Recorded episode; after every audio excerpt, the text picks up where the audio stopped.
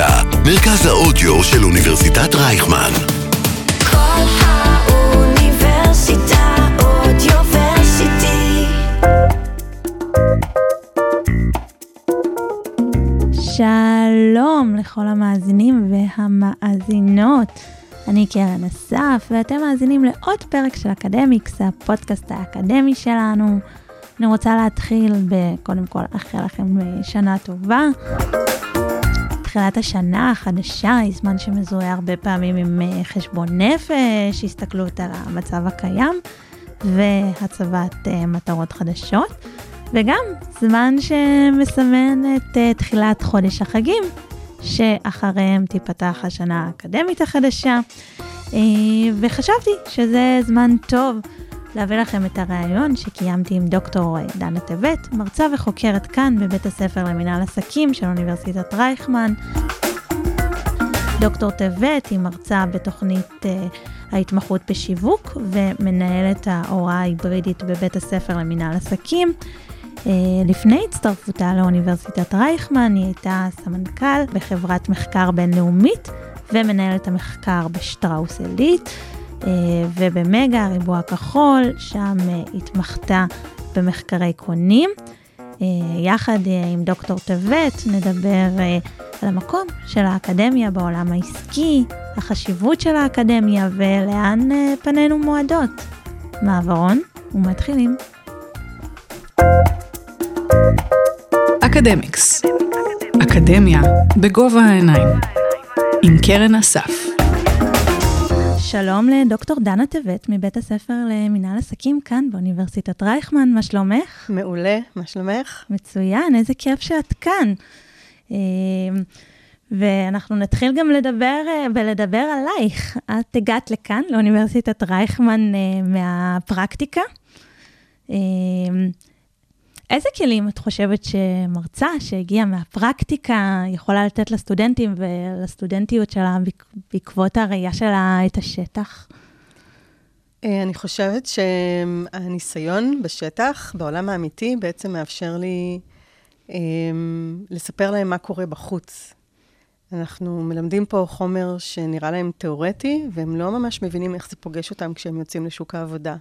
וכשאנחנו מתחילים להסביר להם איך בעצם מה שהם לומדים פה באמת יישומי, וזה שהם הולכים להשתמש בזה בחוץ ונותנים דוגמאות של דברים שעשינו, שבעצם מתבסס על החומר הלכאורה תיאורטי, אז פתאום הדברים הרבה יותר ברורים.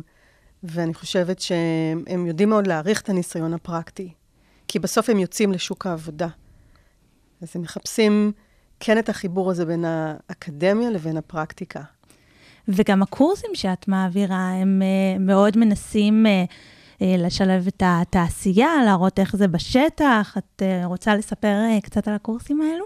כן, אני אשמח לעשות להם יחסי ציבור. זה תמיד כיף. כן, הם, הם באמת, אני מנסה להיות uh, אובייקטיבית, אבל הם באמת קורסים מצוינים, כי הם um, שני קורסים, בעצם כל הקורסים שאני מלמדת הם קורסים מעשיים, ומהווים איזשהו חיבור בין החומר התיאורטי לבין מה שבעצם אנחנו עושים כאנשי שיווק בחוץ.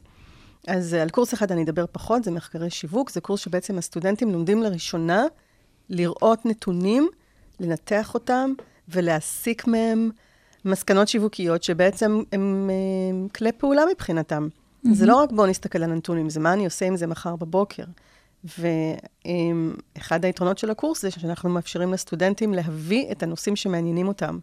אז הרבה פעמים סטודנטים מביאים עסקים שלהם, של המשפחה, רעיונות עסקיים, יזמויות, אה, וגם אם לא, הם תמיד בוחרים מה שמעניין אותם לבדוק. אז זה פתאום הופך להיות קרוב אליהם, ופתאום אנחנו מגלים שנה אחרי שנה סטודנטים שבאים ואומרים, וואו, כמה למדתי על העסק שלי, חשבתי שאני יודע הכל, ולמדתי המון איך לשפר, ומה לא לעשות, ומה כן לעשות, ולמי לפנות, ואיך לפנות.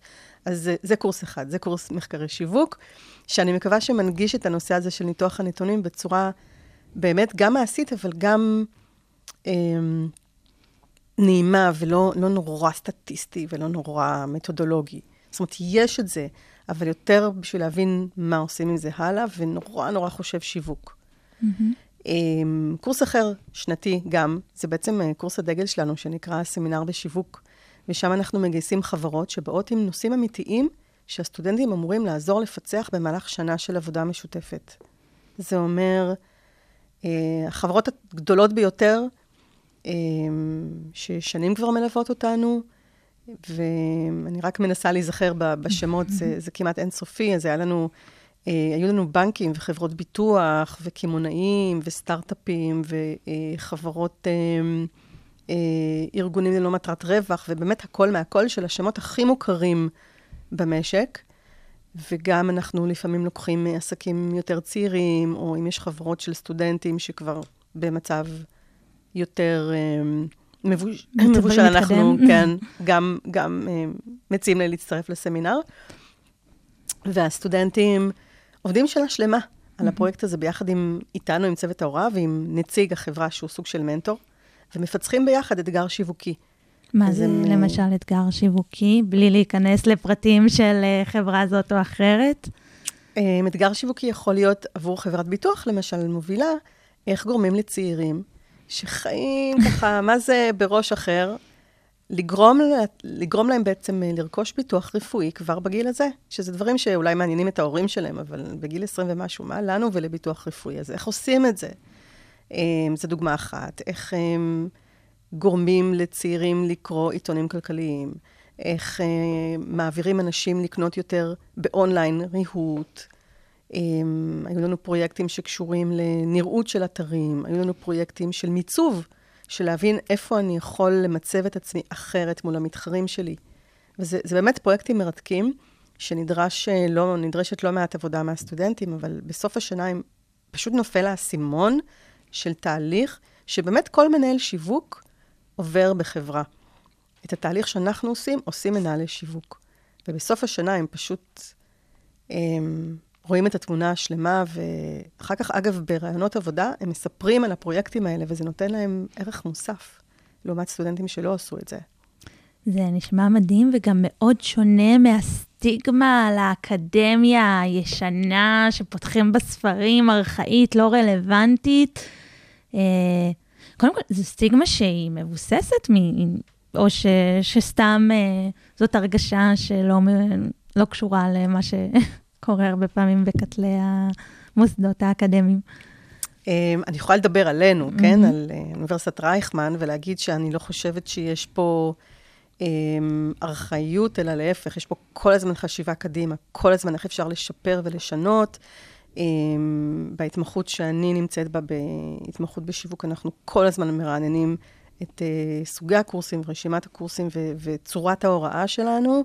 אה, שזה גם, אני אומרת, בכובע השני שלי בתור אה, מי שאחראית פה על הוראה היברידית במנהל עסקים, גם אה, עבודה פדגוגית בשביל לעשות את הלימודים יותר מערבים, יותר engaging, יותר fun, יותר מעניינים, יותר hands-on.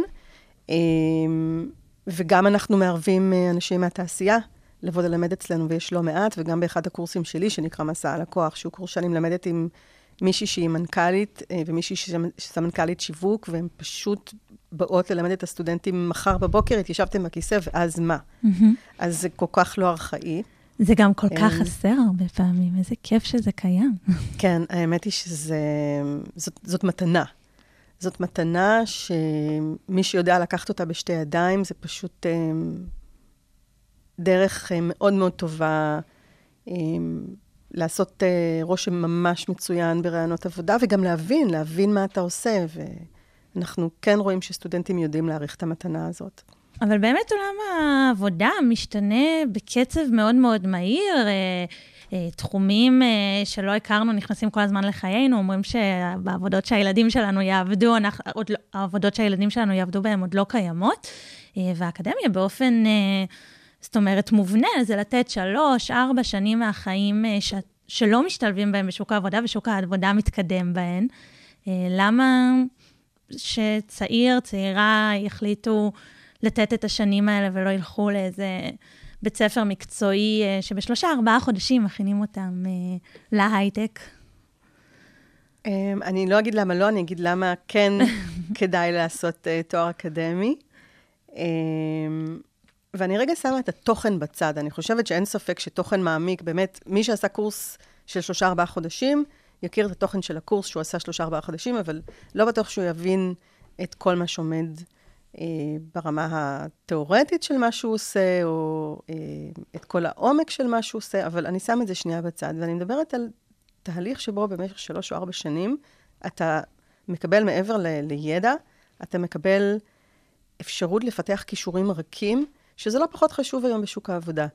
ודוח של אה, מקינזי מלפני שנתיים-שלוש, זיהה שבשוק העבודה אה, נדרשים או נדרשות ארבע מיומנויות, והם מדברים על אה, מיומנויות אה, קוגניטיביות, מיומנויות של הנהגה, יכולות דיגיטליות ומיומנויות בין-אישיות. Mm-hmm. ואין לי ספק שבכל הארבע מיומנויות האלה, מוסד אקדמי טוב מכשיר את הסטודנטים להתפתח בהם. כי למשל, הם עובדים כאן בקבוצות, ולא תמיד הם בחרו עם מי הם עובדים, וגם אם הם בחרו, פתאום מישהו מהקבוצה קצת יכול לאכזב.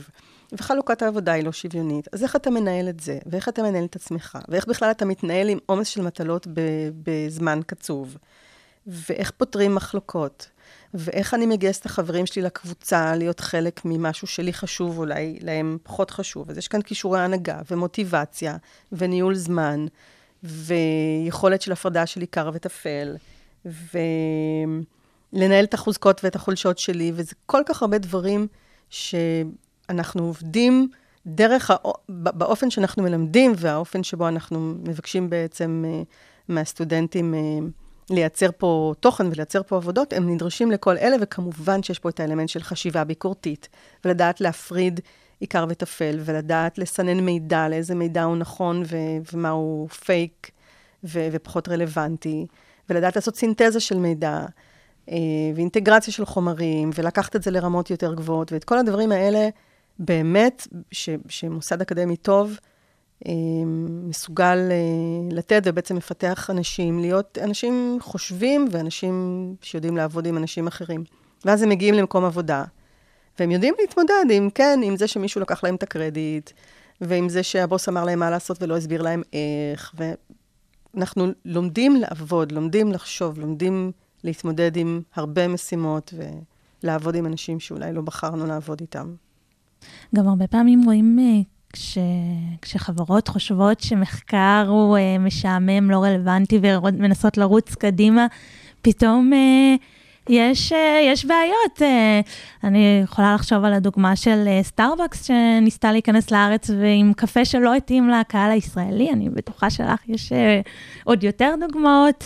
Uh, בוא נלך אפילו על סטארבקס, היא מנסה שוב להיכנס uh, לישראל. למה הפעם זה יהיה אחרת?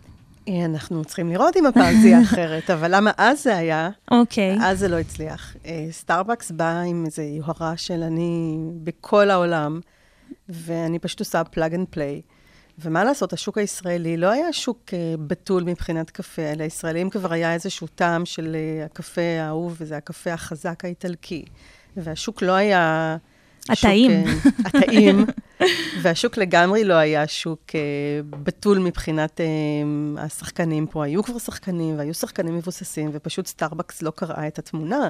ומעבר לזה שאנשים פה באים לבית קפה בשביל לשבת, ולהיות עם אנשים אחרים, ולבלות זמן, והם פשוט לא, לא הבינו שזה ה... תרבות? זה הסגנון, זאת התרבות. אז בהתחלה לא היה אפילו איפה לשבת, ואחר כך כשהם כבר הוסיפו דברים ל... הוסיפו גם דברים בתפריט, כי היה רק קפה ו... ומינימום דברים, אבל אנשים באים לשבת ולאכול בבתי קפה, אז לקח להם זמן להבין מה קורה.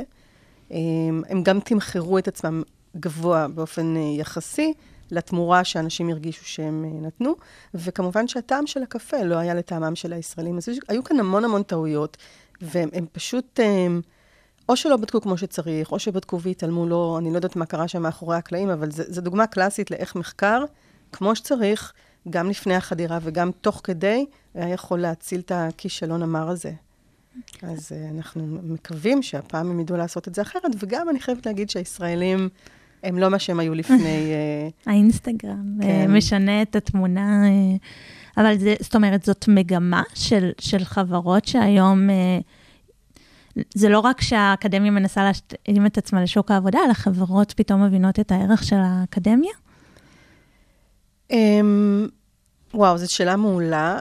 יש חברות שיש להן יועצים אקדמיים, וכאלה שבונים איתם מודלים אה, עסקיים אה, ו- ומנגישים את הידע האקדמי, אבל um, אני הגעתי מהפרקטיקה, והייתי מנהלת המחקר ב- um, בשטראוס, לפני המיזוג עם עילית, הייתי בחטיבת ה trade marketing, וכל מה שעשיתי זה להבין מה עושה הקונה, ואחר כך הייתי בריבוע הכחול, רשת שיווק שמגה הייתה חלק משמעותי ממנה. וגם עשיתי הרבה אה, מחקרי קונים, וחשבתי שאני יודעת המון על מחקרי קונים, ולפני זה הייתי חוקרת שיווקית, שמכירה את המודלים הכי חדשניים בעולם, בחברות בינלאומיות, והגעתי לאקדמיה ונפתחו לי העיניים. והתחלתי לקרוא מאמרים אקדמיים, וקלטתי שכל החומר האינסופי הזה, על כל נושא שהוא שאפשר לדמיין, לפחות בעולמות שלי של שיווק והתנהגות צרכנים, בכל זווית שאפשר לתאר, פשוט לא מגיע החוצה.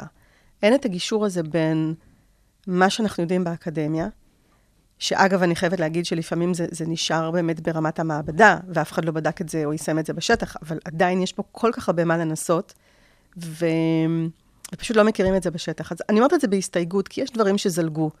אה, יש הרבה TED Talks שקצת מנגישים מחקר אקדמי החוצה, אז כולנו יודעים שיש אה, את ה...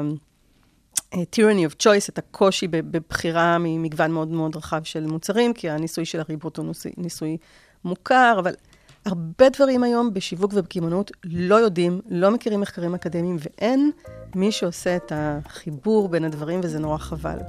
ועם האמרה הזאת, אני חושבת שזה זמן טוב אה, לסיים את החלק הזה, אבל אה, דוקטור דנה טבת, אה, קודם כל תודה רבה לך, וגם את כמובן נשארת איתי.